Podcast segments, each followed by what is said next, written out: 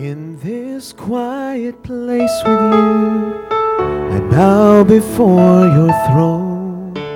I bear the deepest part of me to you and you alone. I keep no secrets, for there is no thought you have not known. I bring my best and all the rest to you and lay them down.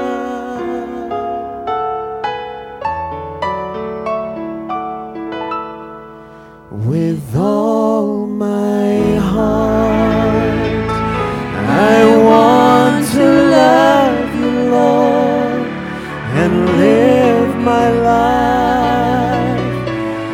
life each day to know you more. All that is yours completely. I'll serve you only with all my heart.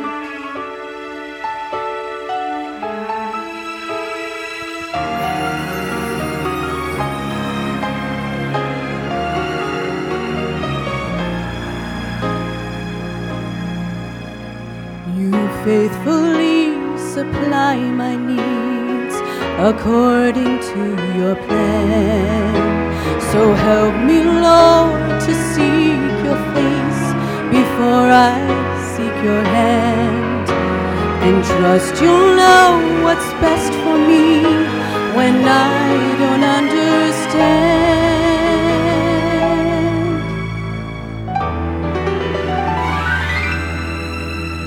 Then follow it in every circumstance.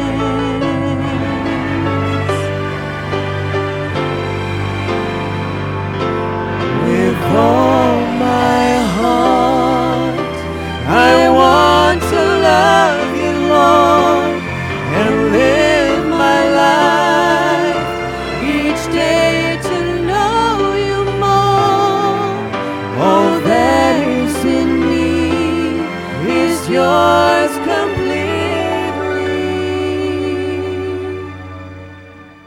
I'll serve you only with all my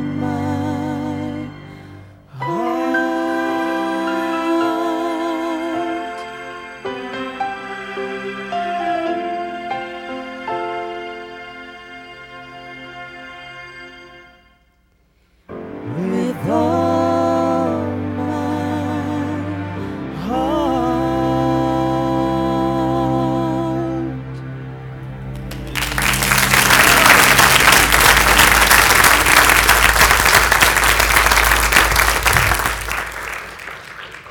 Amen. Let's look to the Lord in a word of prayer.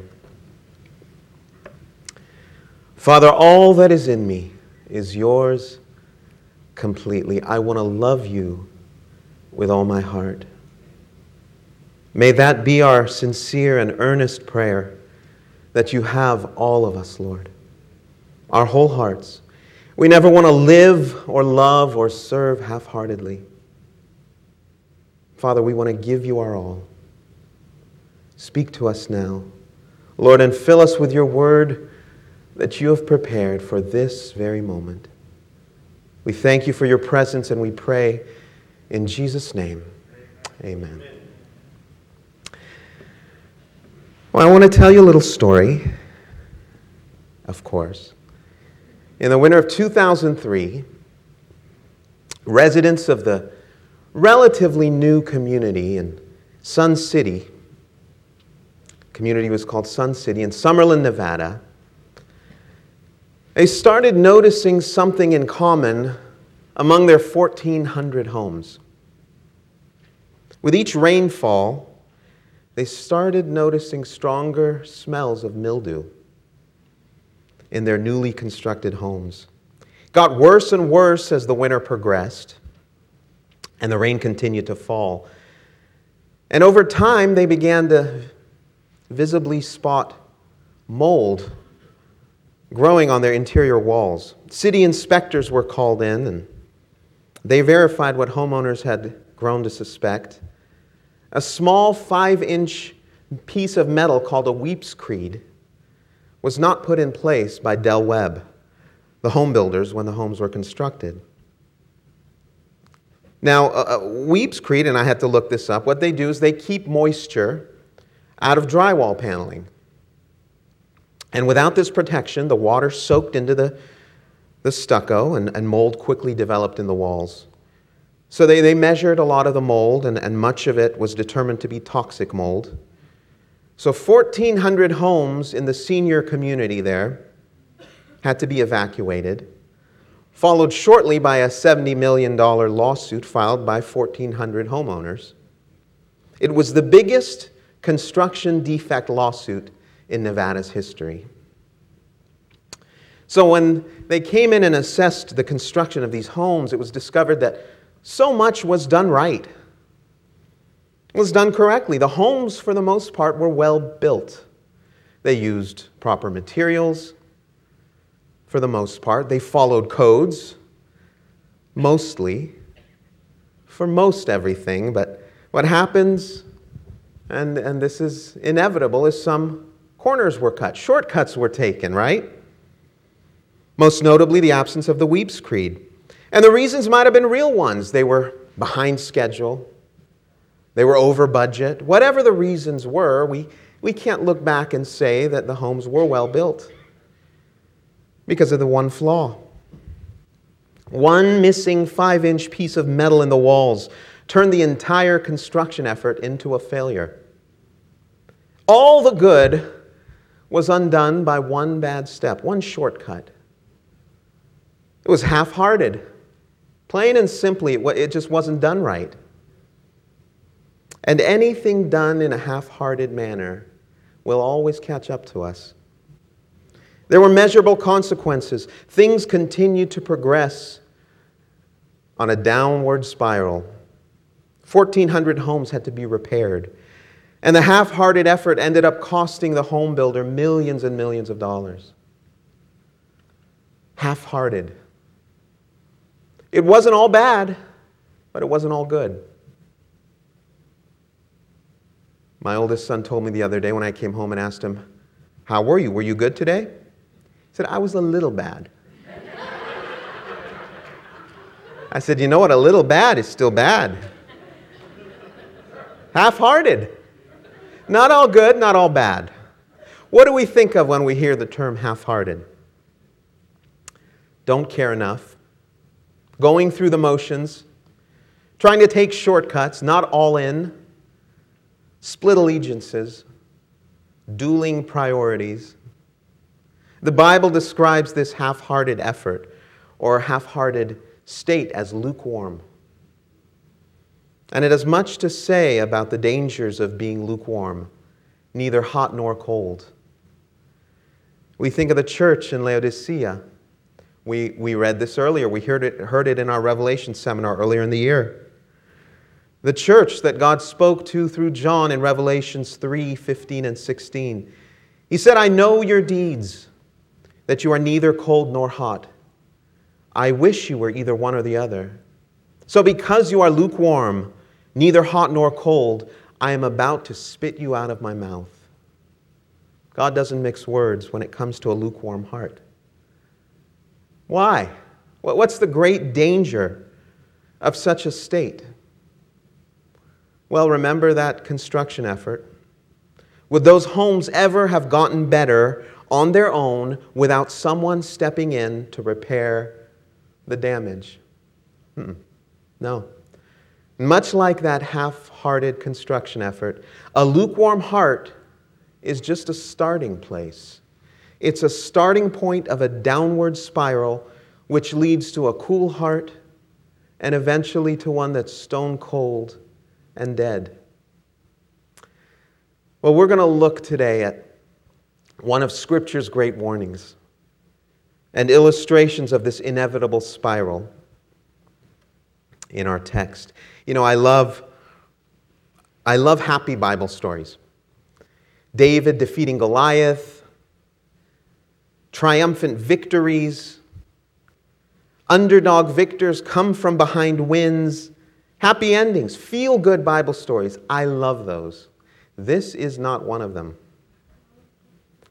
It's a sad story, but that's not to say that it isn't inspirational. Because I found that the saddest stories often come with the greatest lessons, greatest warnings, and therefore they become the greatest inspirations for what not to do.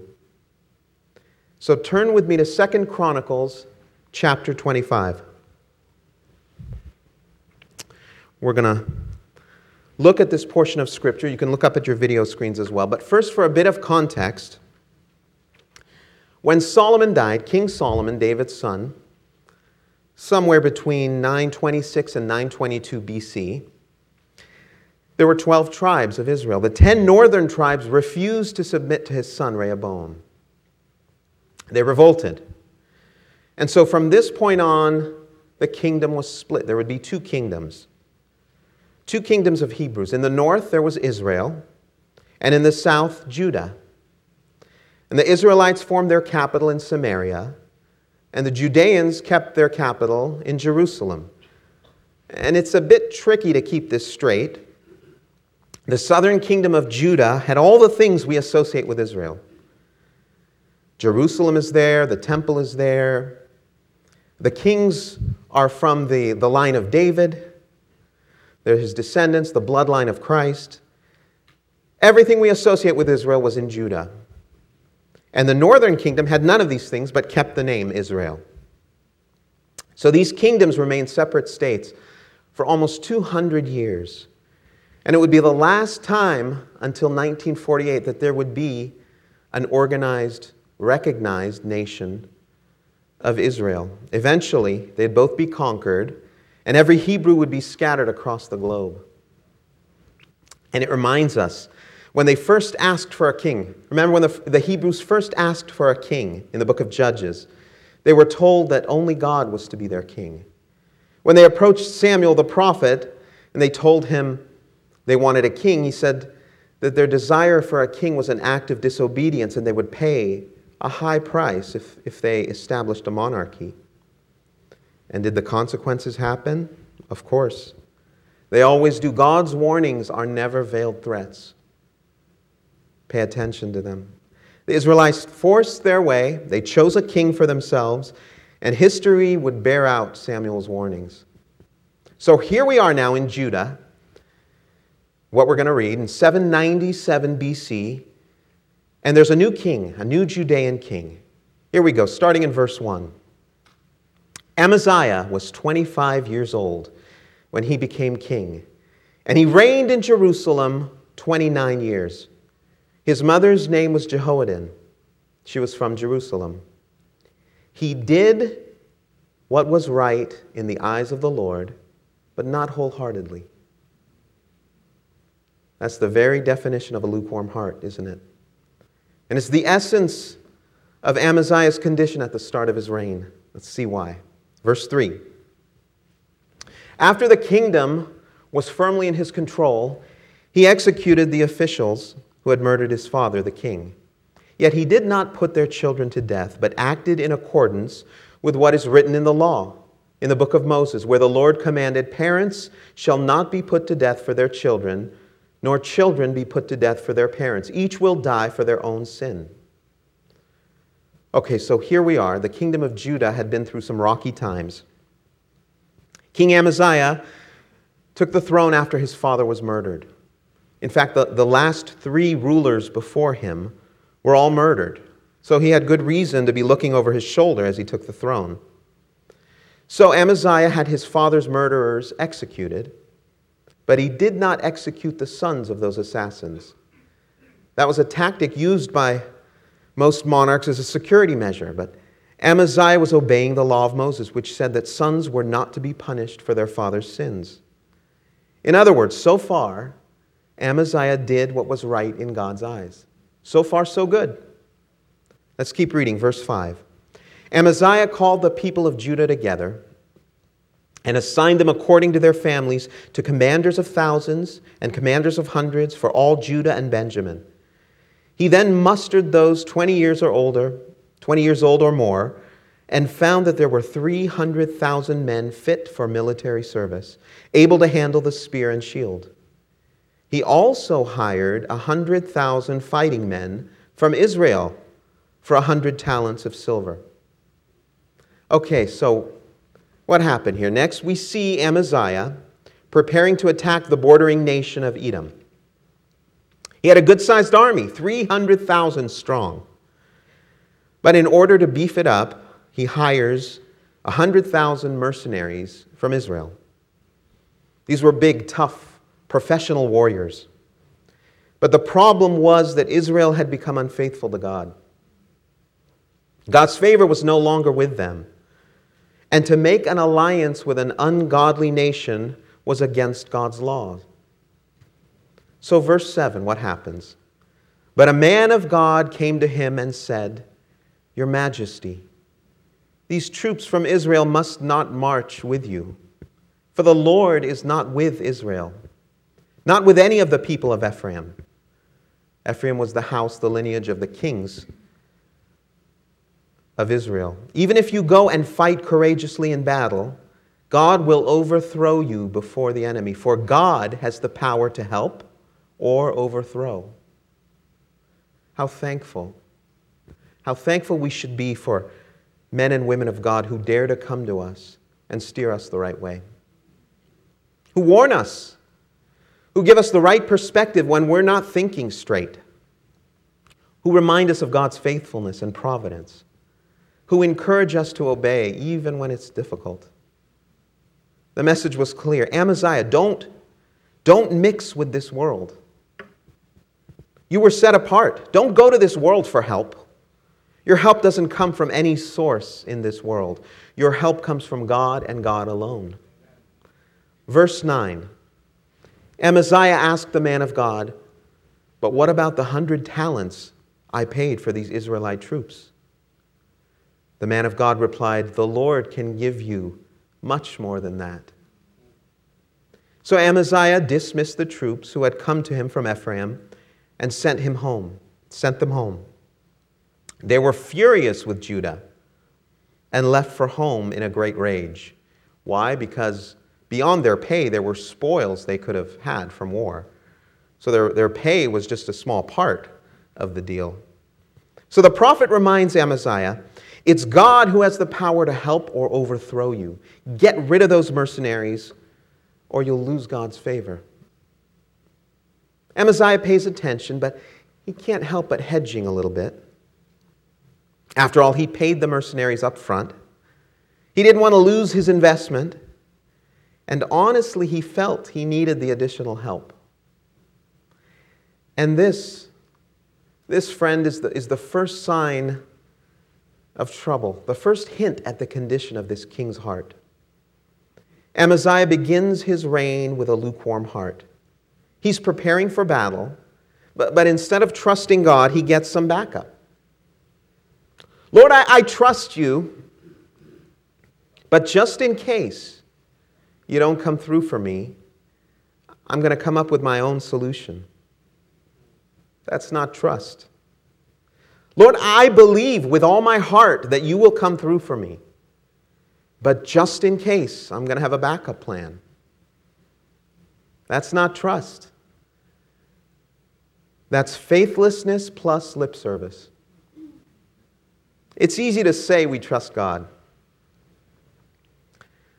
But when the rubber meets the road, when the decisions have to be made, when the sacrifices have to be taken, do we?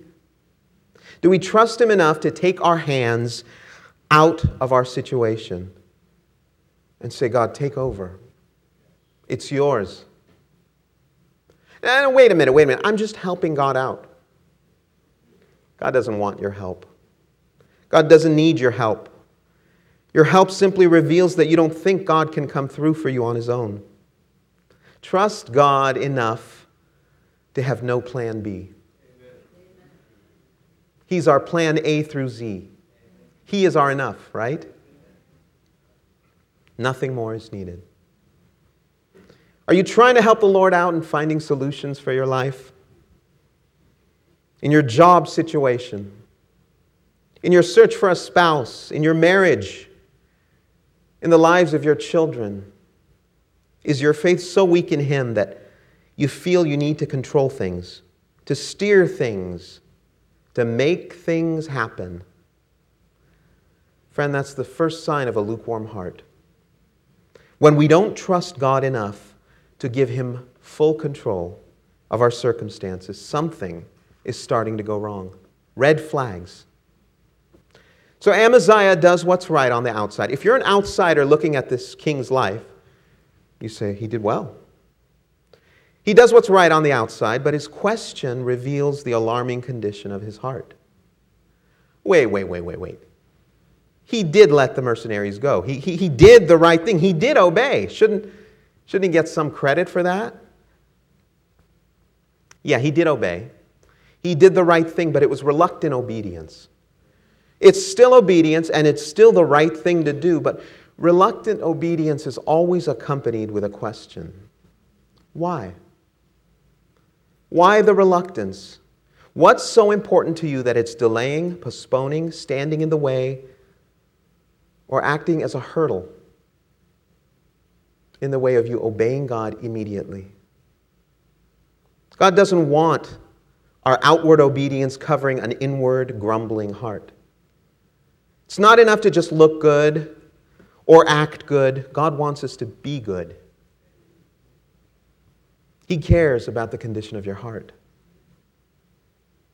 I want to obey you, Lord, but the cost is, is it's too great. Here the reason was money. What is it for you? Lord, Lord, I want to obey you, but I can't risk this relationship. I can't let go. I can't risk this friendship. Lord, I want to obey you, but I need this job. Lord, I want to obey you, but what will people think of me? Lord, I, I can't handle the ridicule. Lord, I want to obey you, but... But what? Whatever comes next, whatever the reason is, it means you're prioritizing something ahead of God in your life. Your image, your job, your relationships, your will, your stubbornness. Obedience to the Lord should be the highest priority in our lives. Now, it's true, Amaziah was talking about a good deal of money here. one hundred talents would be about four tons of precious metal. And at current silver prices, it'd, it'd be over half a million dollars. But let me say this. There's no price too high to pay to obey God. There's no price too high to pay to obey God. A few years back, I was asked to sing A Few Good Men at a men's meeting, and the speaker was a man by the name of Napoleon Kaufman. Now, I had known of Napoleon Kaufman, I had never met him, but I got to hear his story that night. He was drafted by the Oakland Raiders in nineteen ninety-five. And he became a, a star running back in the N F L. Over the course of six years, he became a star. He was productive. He was making millions of dollars. He had it all. Or so it appeared on the outside. He was living the dream. In two thousand, six years into his career, he was in excellent health. He was on top of the world. He had, a, a, a, he had just signed a new contract a, a couple of years earlier, making millions of dollars. And he felt God leading him to walk away. And he said, I couldn't live with myself that I spent Sundays entertaining people instead of giving them the gospel. So the Lord told him, walk away. You're going to be a minister. You're going to start a church. And he did. And people around him said, Napoleon, you're crazy. You're on top of the world. You're living every kid's dream. Millions of dollars. You're making millions of dollars a year that you're going to give up, and you still have a long career ahead of you. He said, I didn't care. I could live with walking away from millions of dollars. I couldn't live disobeying the Lord. So he did. He walked away. and he started a church, and praise God, he's been successful. Amaziah's heart was set on earthly material concerns, but the prophet redirects him, redirects his mind to focus on God. The man of God said, "The Lord can give you much more than that. Whatever you sacrifice to obey God, don't you think He can recompense? Whatever you give up, walk away from, let go of in obedience to God, can He not give you back tenfold?" Of course He can, and He does. There's no price too high to pay to obey God. Outwardly, this man, King Amaziah, he did the right thing. Inwardly, his heart was just starting that downward spiral to a very bad place. You know, to everyone around us, we can appear to do the right things. We come to church, we tithe, we even serve. Everyone sitting here around you today thinks you're so godly and, and faithful. But your heart can tell a different story, can't it? Your doubts speak a different tale. There's a classic gospel song called "How About Your Heart." It was made famous by the Blackwood Brothers in the fifties. It asked, "Friend, how would you feel if your heart were made with a window on each side, so that all could see not just outward charm, but detect if inward harm?" The chorus said, "People often see you as you are outside. Jesus really knows you, for He sees inside. How about your heart? Is it right with God? That's the thing that counts today." It's the deepest question you can be asked. Ask it of yourself today. What's the spiritual condition of my heart? If you're not trusting God enough to stay out of His way, if you're prioritizing something ahead of immediate obedience to Him, something's wrong. Red flags. Your relationship with God is half-hearted. Your heart is in a lukewarm state. And it's the very condition we find Amaziah in. And left unchecked, left alone, it leads to an inevitable downward spiral. Let's keep reading. Verse eleven. Amaziah then marshaled his strength and led his army to the Valley of Salt, where he killed ten thousand men of Seir. Verse twelve, the army of Judah also captured ten thousand men alive, took them to the top of a cliff, and threw them down so that all were dashed to pieces. Meanwhile, the troops that Amaziah had sent back and had not allowed to take part in the war raided towns belonging to Judah from Samaria to Beth Horon.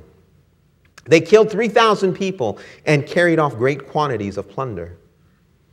You remember them? Those one hundred thousand soldiers, the mercenaries that he'd hired? They ended up getting paid. They didn't have to fight for Amaziah. And they wound up turning on the king and attacking his own cities, killing three thousand people while the Judean army was away at war. The plans we make outside of God's will always seem to come back and bite us, don't they? Verse fourteen. When Amaziah returned from slaughtering the Edomites, he brought back the gods of the people of Seir. He set them up as his own gods, bowed down to them, and burned sacrifices to them. I had to read this at least six times to make sure I got this right. Amaziah obeys God. He dismisses the mercenaries, about twenty-five percent of his entire army.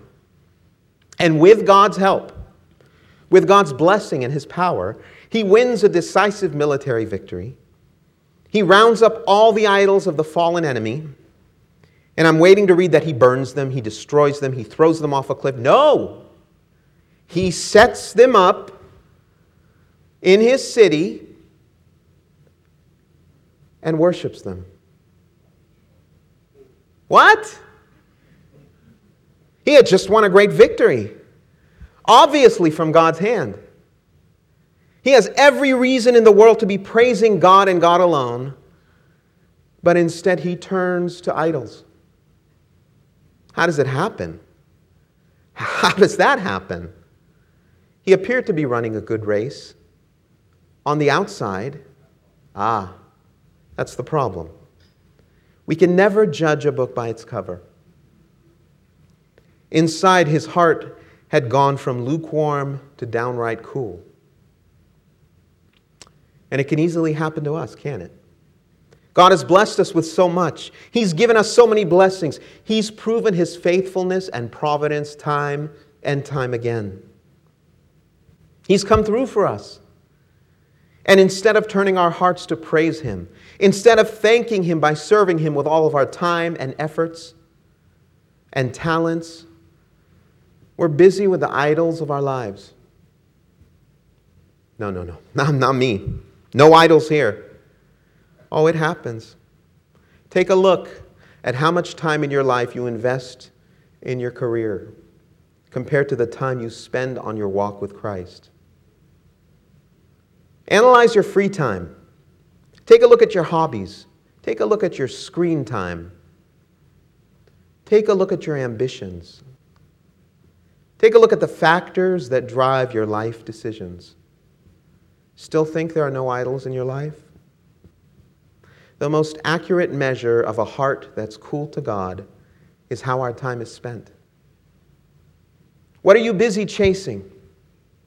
God has given us so much, and He has immeasurably more for us, more in store. And here we are chasing idols, chasing the frivolities of this world, or worse, chasing sin. C S Lewis said, and I love this, he said, "Indeed, if we consider the unblushing promises of reward and the staggering nature of the rewards promised in the Gospels, it would seem that our Lord finds our desires not too strong, but too weak. We're half-hearted creatures, fooling about with drink and sex and ambition when infinite joy is offered us. Like an arrogant child who wants to go on making mud pies in a slum because he cannot imagine what is meant by the offer of a holiday at sea. We are far too easily pleased." It's true, isn't it? It's our human nature. We're happy making mud pies in a slum because we can't imagine more. There is more. Friend, don't settle. Don't settle for chasing the emptiness of this world when God has so much more planned for your life. Must have been shocking. Shocking for people around Amaziah, who thought of him as a godly, God-fearing, obedient king, to see him worshiping idols. But it shouldn't shock us knowing that his heart was already lukewarm to God. Once you start there, it's inevitable. If we don't make things right, the descent is inevitable. Keep reading, verse fifteen. "The anger of the Lord burned against Amaziah, and he sent a prophet to him, who said, 'Why do you consult the people's gods, which could not save their own people from your hand?' While he was still speaking, the king said to him, 'Have we appointed you an advisor to the king? Stop! Why be struck down?' So the prophet stopped, but said, 'I know that God has determined to destroy you, because you have done this and have not listened to my counsel.'" Amaziah's heart makes the inevitable journey from lukewarm to cool to stone cold. God's prophet points out to Amaziah that what he's done is not only wrong, immoral, against God's will, but just plain stupid. If your army beat their army, isn't that proof positive that your gods are better than their gods? But Amaziah's heart was not turned to God. He'd been influenced by the godless culture around him. See, in those times, excuse me, people believed that when a nation won a battle, it was not because their gods were stronger, but because the losers' gods abandoned them and moved to the other side. So by worshiping the idols, Amaziah was thanking them for helping out with his victory, as if the one true God could not have done it without them, as if those other gods were anything more than wood and metal and materials. It's what other victorious conquerors did at the time. after defeating their enemies. He was just following the times. Been there? Just following the crowd, the culture, the socially acceptable fads. Friend, who's setting the standard in your life? Your friends? Reality television? Facebook? Your coworkers? Your unsaved relatives? Well, I'm just following along because I don't want to stand out. Look, I, I just want to fit in. I don't want to make waves. You don't want to stand out. Christ stood out for you, didn't he? He stood on that cross and suffered unbearably for you. Is it too much to stand up for him? To do what's right, despite what others around you will think, despite what they're doing, despite what they will say or do, despite the fads, despite the times, despite what's socially and culturally acceptable, follow the standard set by God, not the world around you. We are in this world, but not of it. We serve a higher power and we strive toward a higher standard. What's most disturbing about Amaziah is that one minute he appeared to be serving God, and the next minute he was blatantly bowing down to idols. Have you ever seen a descent like that? Yeah, we, we have. And since all we can see is the outward appearance, these things seem shocking to us. But if we could see the heart, if we could see what God sees, we would see what's happened. We'd see a heart that's moved from lukewarm to cool to stone cold. It doesn't happen overnight. It's a process. Remember how the scripture summed up the condition of his heart. He did what was right in the eyes of the Lord, but not wholeheartedly. That's where it starts. Obedience is important, but it's not enough. God is after a heart that is fully devoted to him. Amaziah did what was right initially, but he never put his whole heart into it. He started out with faith, but it was a flabby, lukewarm faith. Even after he sinned by worshiping idols, God wasn't done with him. He was still chasing him. In his mercy, he still reached out to him, gave him yet another chance. But look how he responds to the prophet's warnings. While the prophet was still speaking, the king said to him, "Have we appointed you an advisor to the king? Stop. Stop. Why be struck down?" Why is it that the first thing we do when our hearts turn cold to God is turn on his people? We do that, don't we? Who are you to tell me what to do? Mister Holier Than Thou, who made you my advisor? We don't want to hear about godly decisions. We don't want to hear about godly lives. We don't want to hear from anyone about what God wants us to do. I'm doing things my way now. I'm steering the ship now. I don't need advice. I don't need opinions. I don't want counsel. Don't even say another word to me. That's what Amaziah did. You want to take your spiritual temperature? How do you handle godly counsel? How do you handle criticism? How do you handle correction? How do you treat the people God has placed in your life to shepherd you? The rest of the story goes downhill fast. Verse seventeen. After Amaziah, king of Judah, consulted his advisors, well, he's got new advisors now, he sent this challenge to Jehoash, son of Jehoahaz, the son of Jehu, king of Israel. "Come! Let us face each other in battle." But Jehoash, king of Israel, replied to Amaziah, king of Judah, "A thistle in Lebanon sent a message to a cedar in Lebanon. 'Give your daughter to my son in marriage.' Then a wild beast in Lebanon came along and trampled the thistle underfoot. You say to yourself, you have, defi- you have defeated Edom, and now you're arrogant and proud, but stay home. Why ask for trouble and cause your own downfall and that of Judah also?" Amaziah, however, would not listen. "For God so worked that he might deliver them into the hands of Jehoash, because they sought the gods of Edom." So Jehoash attacked. He and Amaziah, king of Judah, faced each other at Beth Shemesh in Judah. Judah was routed by Israel, and every man fled to his home. Jehoash, king of Israel, captured Amaziah. Then Jehoash brought him to Jerusalem and broke down the wall of Jerusalem from the Ephraim gate to the corner gate, a section about four hundred cubits long. He took all the gold and silver, all the articles found in the temple of God that had belonged in the care of Obed-Edom, together with the palace treasures and the hostages, and returned to Samaria. Amaziah lived for fifteen years after the death of Jehoash. And as for the other events of his reign from beginning to end, are they not written in the book of the kings of Judah and Israel? From the time Amaziah turned away from following the Lord, they conspired against him in Jerusalem. And he fled to Lachish. But they sent men after him to Lachish and killed him there. He was brought back by horse and was buried with his ancestors in the city of Judah. What a sad ending to a sad life. The cold-hearted king lurches from one disaster to another.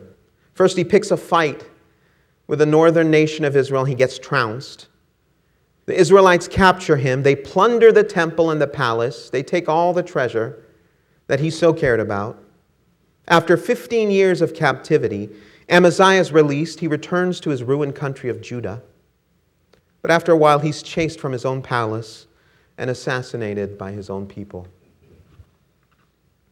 First Corinthians ten six tells us that these Old Testament accounts were recorded examples for us. So we need to ask ourselves, what can we learn from Amaziah's example? If nothing else, it teaches us that a lukewarm heart is a dangerous thing. If left unattended, it will ultimately grow stone cold. When we talk about the heart, we We usually think of our feelings, but when the Old Testament speaks of the heart, it includes not just our feelings, but our mind, our will, our entire spiritual nature. It embodies the whole life of a person. It was said in Deuteronomy six five, Jesus repeated it in Matthew twenty-two thirty-seven. You shall love the Lord your God with all your heart, soul, mind, and strength. It doesn't matter what you say. Your statements of faith, however grand and glorious they may be, they don't matter if your heart is lukewarm to God, if you're living half-hearted. Are you there today, friend? Can you say you're all in, wholehearted? Or is there indifference there? Is there apathy there? Listen to this prayer someone published. The prayer of a half-hearted Christian. I love thy church, O God. Her walls before me stand, but please excuse my absence, Lord. This bed is simply grand. A charge to keep I have, a God to glorify, but Lord, don't ask for cash from me. The glory comes too high. Am I a soldier of the cross, a follower of the Lamb? Yes, though I seldom pray or read, I still insist I am. Must Jesus bear the cross alone and all the world go free? No, others, Lord, should do their part, but please don't count on me. Praise God from whom all blessings flow. Praise Him, all creatures here below. O loud, my hymns of praise I bring, because it doesn't cost to sing. Does that sound all too familiar? We'll give God our lip service. We'll give Him our words. We'll, we'll even show up at church, but when it comes to sacrifice, to obedience, to life decisions, to anything that costs something of ourselves, we stop short, half-hearted, lukewarm. If your heart is lukewarm, dear friend, tend to it now. Take a long walk with God. Pour out your heart to Him. Place your heart back in His hands. Don't let it grow cold. It's a downward spiral with an inevitably tragic end. The good news, and there always is with Christ, the good news today is that it's not too late. It's not too late to course correct, to stop the bleeding, to put the brakes on the downward spiral. If God is convicting you today, let Him. Don't fight it. Don't ease your conscience. Don't hold back your tears. Don't justify your life. It doesn't matter what happened in your past. It doesn't matter who did what to you. It doesn't even matter what you did before. God is trying to reach you today. And all that matters is your decision. Don't let anything stand in your way. How merciful He is for giving us another chance. Time and time again. He loves you too much to leave you where you are. Take His hand of mercy and come to Him. If you've never given Him your heart, accept His free offer of salvation today.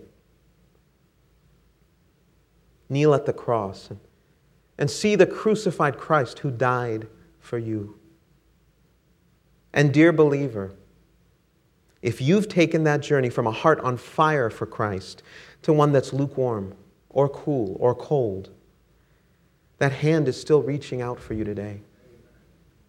Take it. Reach back and reach out for His grace. See that cross anew. Remember what it took to rescue you. He's still there. Look into those eyes of mercy. Let your heart be stirred once again. It's not too late.